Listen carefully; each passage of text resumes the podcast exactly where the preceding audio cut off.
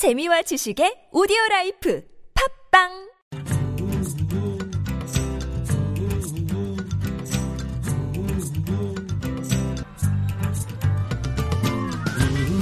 수베디의 만포통신. 안녕하세요. 수베드 여가라즈입니다. 이달부터 읍면동 사무소에서도 외국인 체류지 변경 신고가 가능해진 것 아십니까? 외국인이 포함된 가족이 이사를 할 경우 내국인은 읍면 사무소를 방문하고 외국인은 출입국 관리 사무소나 지자체에 가서 각각 전입 신고를 하던 불편이 사라진 것이죠.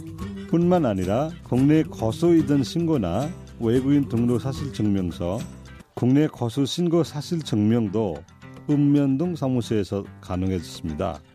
매번 자치단체를 방문해야 했던 번거로움이 없어져 외국인들이 다소 편하게 됐으니 잊지 말고 이용하시고요.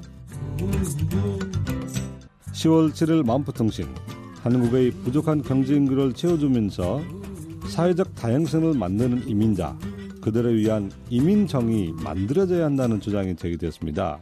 인하대학교에서 이민 다문화 정책을 가르치는 서광석 교수 연결해 들어봅니다.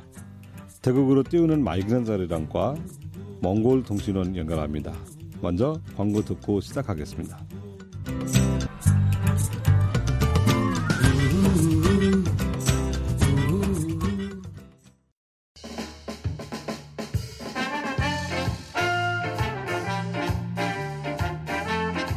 수베디가 부른다.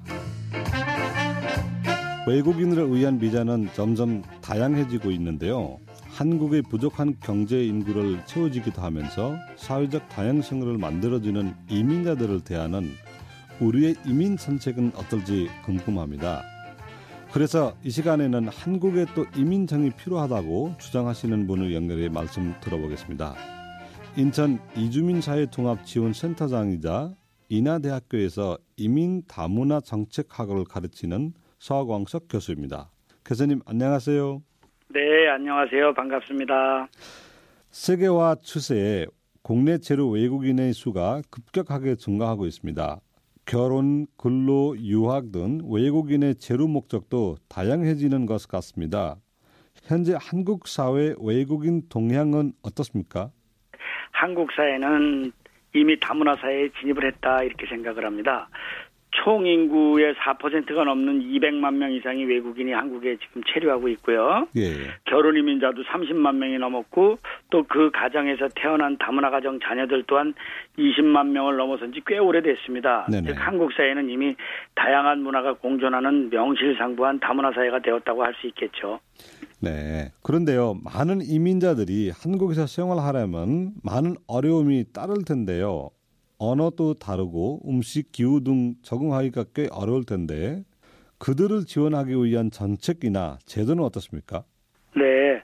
한국 사회가 어떻게 보면은 갑작스럽게 다문화 사회로 진입을 하다 보니까 아직까지 외국인들을 우리 한국 사회의 사회 구성원으로 받아들일 준비가 조금은 덜 된 것 같습니다. 네. 에, 국민들의 그 어떤 타문화에 대한 이해 부족 또는 이민자들을 위한 각종 지원 정책과 제도가 많이 미흡하죠.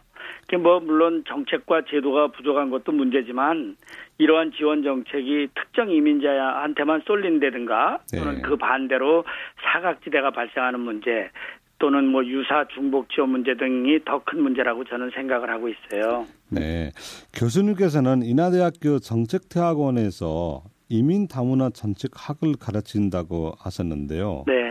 조금은 생소한 학문 이하인 것 같습니다. 네, 그렇습니다. 에, 금년에 우리 학교 정책대학원에 에, 이민 다문화 정책학과 석사 과정을 개설을 했습니다. 네. 저는 그 과정에서 이민 다문화 정책학을 강의하고 있고요. 일부 현재 한국 대학원이나 이런 데에 다문화 관련 학과가 많이 개설이 돼서 운영되고 있습니다만은 대부분 다문화 교육 분야에만 집중이 되어 있죠. 즉 이민 다문화 관련 정책이나 또는 행정 관련 분야는 전무한 실정입니다. 네.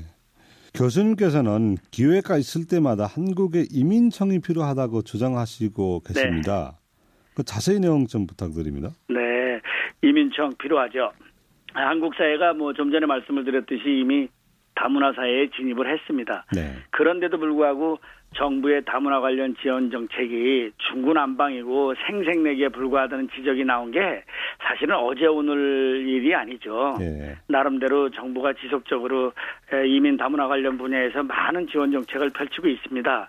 그렇지만 뭐 지금 현실을 보면은 법무부, 여성가족부 등 여러 부처에서 이민 다문화 관련 사업을 중복 시행하다 보니까 예산 낭비도 심하고 효율성도 떨어지고 있는 것이 지금 다문화 현실이죠. 그러다 보니까 지원 대상이 중복되고 또는 무차별 지원으로 말미암아서 국민의 역차별 문제까지도 요새는 거론되고 있는 것이 음, 현실이에요. 네, 네, 네. 그러다 보니까 이민 다문화 관련 분야를 통합적으로 이게 왜 그러냐 생각을 해보니까 이민 다문화 관련 분야를 통합적으로 관리하는 컨트롤 타워가 없기 때문이 아닌가 이렇게 생각을 하고 있습니다. 이민 업무를 총괄하는 부처가 설치된 나라들이 꽤 있을 것 같은데 어떻습니까? 네, 많이 있죠. 특히 뭐 여기 독일 같은 경우를 보면은요. 네. 지난 2004년에 이민법을 제정을 했고요. 네. 연방 이민 난민청을 설치를 운영해 설치해서 운영을 하고 있습니다.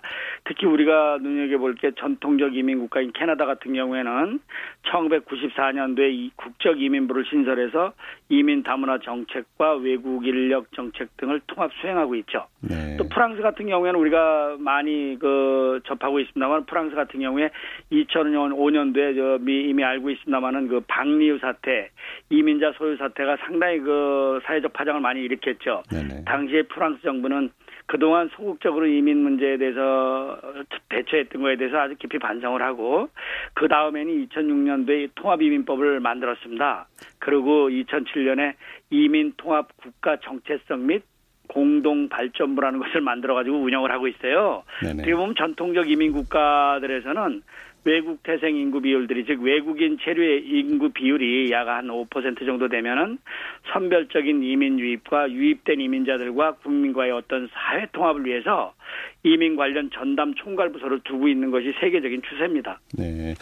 그 조금 다른 얘기지만 이렇게 얘기를 해보면은 네. 한국에 들어와 있는 외국인이 200만 명으로 하지만 네. 실제로 한국으로 거주하고 있는 뭐 국적 취득하는 거나 얘네들이는 아직은 그렇게 많지 않다. 그래서 꼭 이민 정책이 필요 없다라는 식으로 주장하시는 분들이 계세요. 네, 일부 있죠. 그러면 앞으로 한국에 들어오는 외국인이 그 어떻게 바뀐다고 생각하십니까? 아, 그렇지는 않습니다. 지금 네. 200만 명 체류 외국인이라고 얘기하는 걸 구성을 보면은 예. 어, 150만 명 정도는 장기 체류 외국인이에요. 한국에 뿌리를 두고 계속 살아갈 사람들 네. 외국인 등록을 했다는 얘기죠. 네. 나머지 한 50만 명 정도는 단기 체류입니다. 네. 그런데 이제 우리가 거기에 빠져 있는 우리가 간과하지 않으면 안 되는 인구가 있어요. 그게 뭐냐면 귀화자들이 17만 명이 넘어섰습니다. 그렇죠. 예. 사실 귀화를 해서 대한민국 국민으로 살아가지만 사실은 문화적 경계인으로 살아가고 있기 때문에 그들은 네. 어떤 외국인인 아닌 에, 대한민국 국민으로서 살아가는데도 문화적인 어떤 그 경계선상에 살아가고 있는 거죠. 필요하죠. 또 그들 가운데서 빠져 있는 게 자녀들 아까 말씀드린 약한 25만 명 되는 결혼 이민자 가정의 자녀들 네. 또 남편들 이런 직접적인 다문화 인구를 생각을 하면은 어떻게 보면은 어, 이민 정책 빨리 에, 어떤 컨트롤 타워를 만들어서 그들을 어, 종합적인 관리 이런 것이 필요하지 않은가 이렇게 생각을 하고 음, 있습니다. 예, 알겠습니다. 네. 그 우리나라는 법무부 출입국 관리사무에서 외국인 관리를 하고 있지 않은가요? 네, 법무부에서 현재 뭐 그 기능을 부분적으로 담당을 하고 있죠. 네. 하지만 실질적인 컨트롤 타워 역할은 못 하고 있어요. 네. 이민 업무는 어떻게 보면은 전통적인 체류 관리 네. 또는 국경 관리라고 하는데 그 분야하고 들어와 있는 이민을 와 있는 이민자들에 대한 어떤 사회 통합 분야 크게 이렇게 두 가지로 볼 수 있는데요. 법무부에서는 두 가지 업무를 다 관장을 하고 있어요. 하지만 어, 체류 관리 쪽에 좀 치우치는 면이 있고요. 네. 에, 나머지 일곱 여덟 개 부처는 에, 사회 통합 분야에 한해서 어, 중첩적으로 업무를 하고 있죠.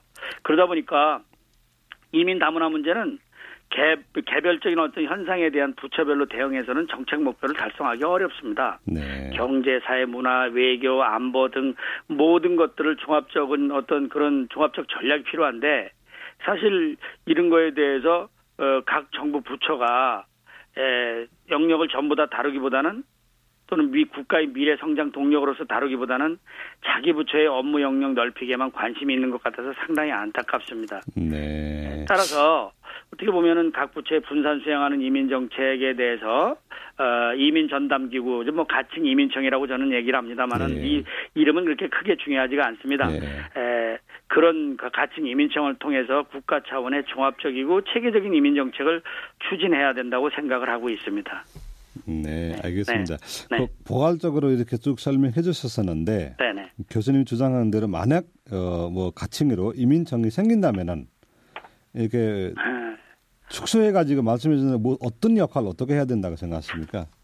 네, 이민 정책을 총괄하는 총괄 부처는 에, 향후 이민 다문화 관련 분야에 있어서 외국인 정책의 어떤 전반적인 기본 계획을 수립을 해야 될 것이고요. 네. 정책 관련 재원에 대한 배분 또는 차별과 편견이 없는 사회통합 정책을 마련하고 국적 난민, 해외 동포 모든 외국인과 동포 관련한 정책을 수립하고 추진하는 등 모든 것들을 전담을 해야 될 것입니다.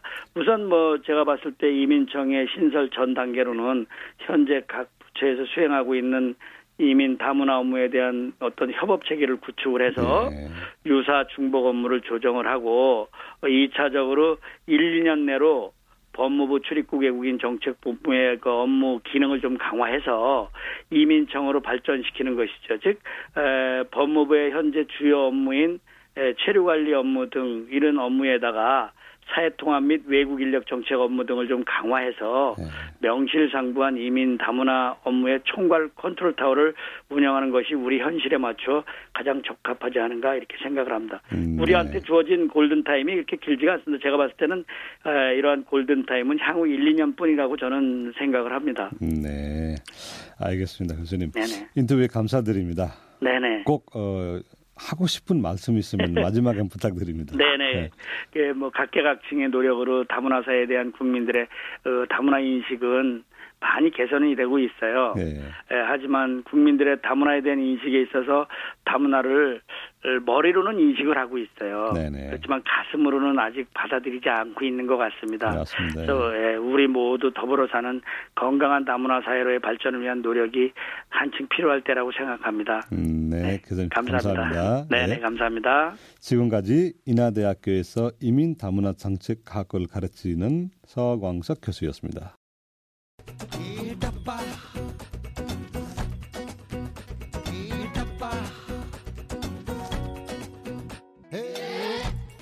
고향 통신원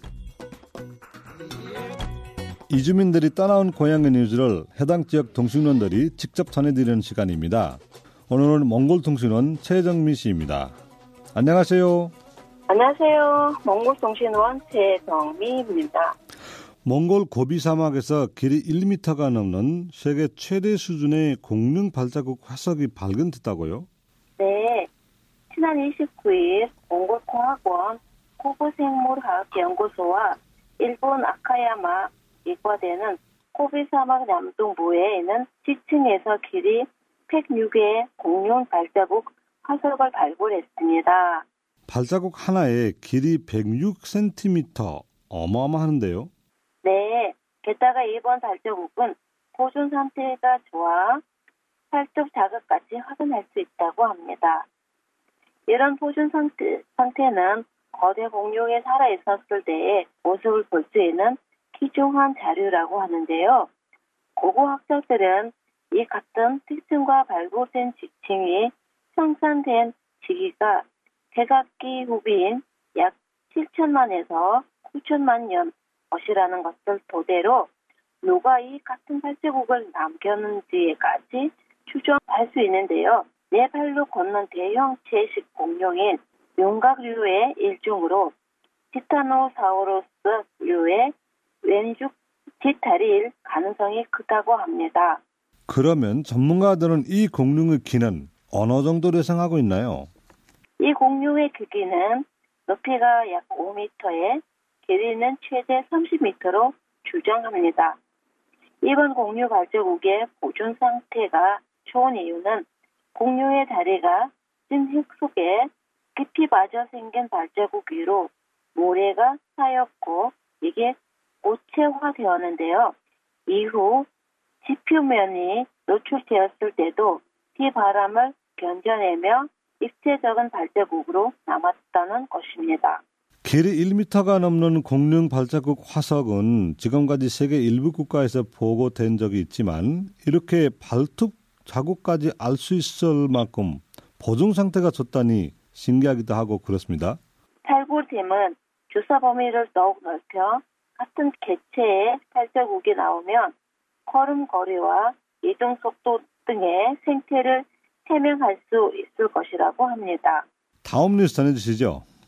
몽골은 1990년대 초반 공산주의를 거부한 후 형제에 이르고 있는데요. 요즘 기후 변화로 인한 광대한 초원의 변화로 소련 시대를 향한 향수가 강해지고 있습니다. 양치기들은 선택의 여지가 있다면 그 당시로 돌아가고 싶다고 합니다. 이상한 소원이라고 보여지는데요. 네. 하지만 양치기들이 이런 소원을 비는 데는 특별한 이유가 있다고 합니다. 지난해 11월부터 올 3월같이 기후 변화로 최악의 겨울을 보내면서 가축 110만 마리가 사망하고 25만여 명의 양치기들이 피해를 입었기 때문입니다. 가축 민영화와 공고목 초지의 규제 완화로 규제가 사라지다 보니 소규모 양치기들은 새로운 대책 법을 알 수도 없고 고스란히 피해를 떠안게 되기 때문이라고 합니다. 오늘도 소식 감사드립니다. 네, 지금까지 몽골 동신원 최정기였습니다.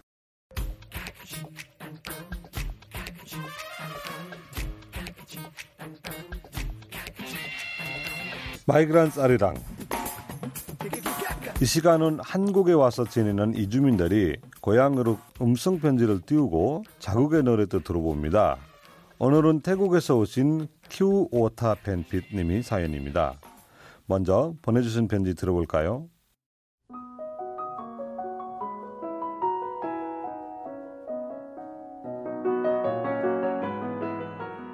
사랑하는 엄마, 저 펜핏이에요. 엄마 곁을 떠나고 나서야 많은 것을 깨닫게 됐어요. 엄마 말씀은 늘 잔소리로만 들렸지만 이제 엄마가 되고 나니 엄마 마음을 알 것 같아요. 고향에 있을 때 친구들과 노느라 엄마랑 같이 시간을 많이 못 보낸 것이 후회되고 지금 엄마 아플 때 병원에 같이 못 가서 죄송해요. 그렇게 몸이 아픈데도 늘 관심과 사랑 보여주시고 제게 필요한 것들을 우편으로 보내주시는 것 정말 감사해요.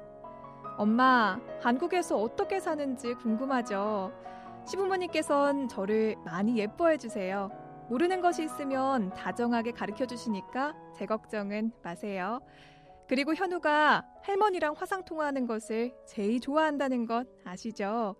2년 전에 오셨을 때 현우가 자주 아파 병원에 입원하는 바람에 걱정 많으셨는데 이제는 현우도 많이 안 아파요. 엄마, 저도 엄마처럼 지혜롭고 강한 엄마가 될게요. 그리고 조금 더 적음에 현우랑 현우 아빠랑 찾아뵐게요. 그때까지 건강 조심하시고 잘 계세요. 엄마 사랑해요. 엄마 큰딸 팬핏 올림.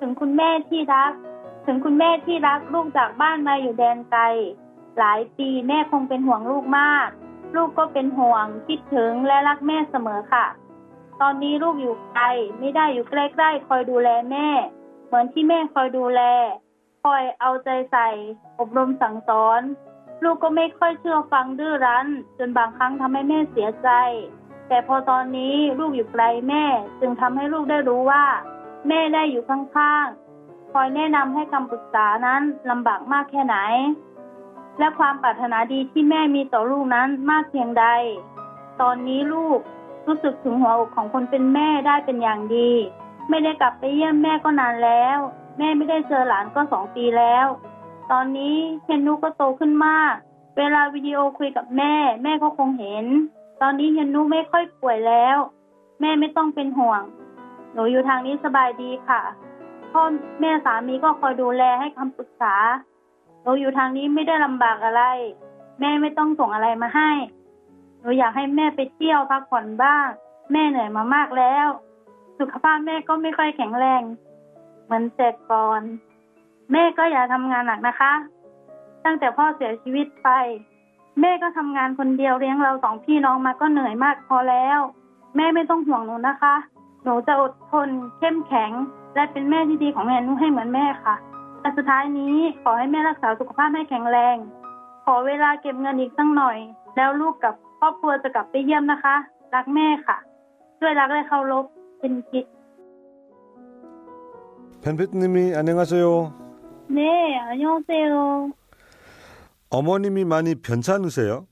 어, 지금 많이 나셨는데요. 예. 전에는 심장 때문에 많이 힘들어졌거든요. 현우도 많이 아팠다고 들었는데 어디가 아픈가요? 아기가 어리니까 감기도 자주 걸리고 폐렴 때문에 입원한 적이 몇 번 있었어요. 네. 현우가 왜 할머니를 많이 좋아하나 보죠? 네, 많이 좋아하고 따라합니다. 아, 그럼 자주 만났었는가요, 그 전에? 어, 전에, 2년 전에는 우리 엄마가 한국 와가지고 현우 3개월 동안 같이 있었어요. 그럼 화상통화 하면 현우랑 어머니랑 어떻게 대화를 나눕니까? 어, 전 중간에서 현우한테 아, 이렇게 말씀드리라고 하고 가르쳐 주고 있어요. 아, 태국어로 조금씩 하고 네. 어머니가 뒤에서 이렇게 도와주시면은 그런 식으로 대화를 나누는 거네요. 예. 혹시 좋아하신 노래 하나 신청해 주시죠? 맘이라고 노래 있습니다. 엄마 보고 싶어는 의미가 엄마를 보고 싶다라는 가사 내용이네요. 네. 엄마가 어렸을 때 너무 힘드는 거 지금 멀리 떠나니까 아마 보고 싶어서 그랬어요. 아, 엄마가 어렸을 때 힘들게 우리를 키워주시는데 지금은 네. 떨어져 있으니까 엄마를 보고 싶네요. 그렇죠? 네. 네. 그러면은 지금 어머니께 안부 한 번 좀 전화 주시죠. ขอให้แม่มีสุขภาพแข็งแรงรักแม่มากนะคะอาม่า건강하세요 사랑합니다. 네. 지금까지 태국에서 오신 큐 오타 펜핏 씨였습니다. 감사합니다. 「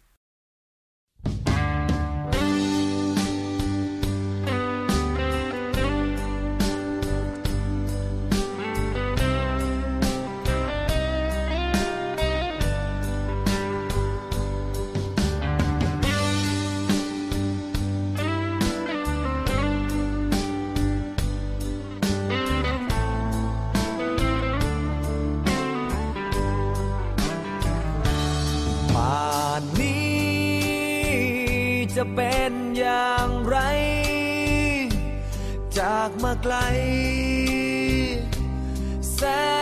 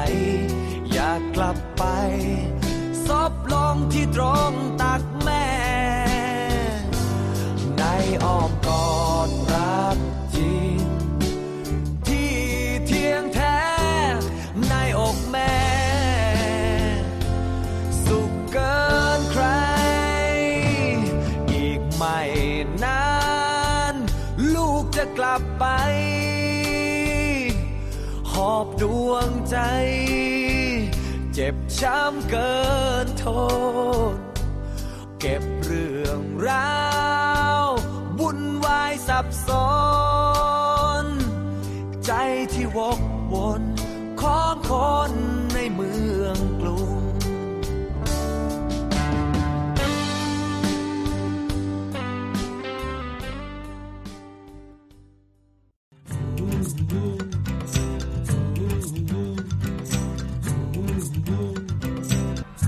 10월의 첫 금요일 오늘 준비한 소식은 여기까지입니다.